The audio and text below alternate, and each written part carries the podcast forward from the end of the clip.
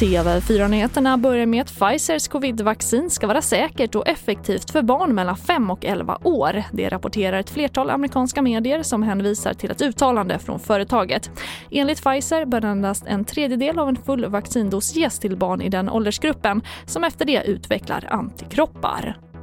Och allt fler elbolag baserar elnätsavgifter på hur mycket el som används samtidigt. Avsikten med den nya effektavgiften är att ge hushållen anledning att jämna ut förbrukningen över dygnet.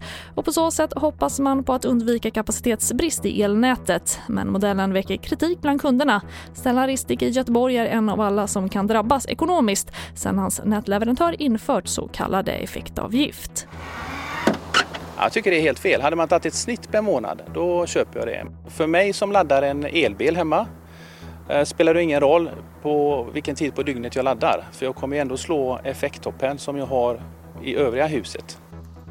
Och vi avslutar med att 800 meter av kustbandet och flera öar utanför Husum strax norr om Önsköldsvik har drabbats av ett omfattande oljeutsläpp av någon form av tjockare olja som man ännu inte vet var den kommer ifrån, det rapporterar P4 Västernorrland.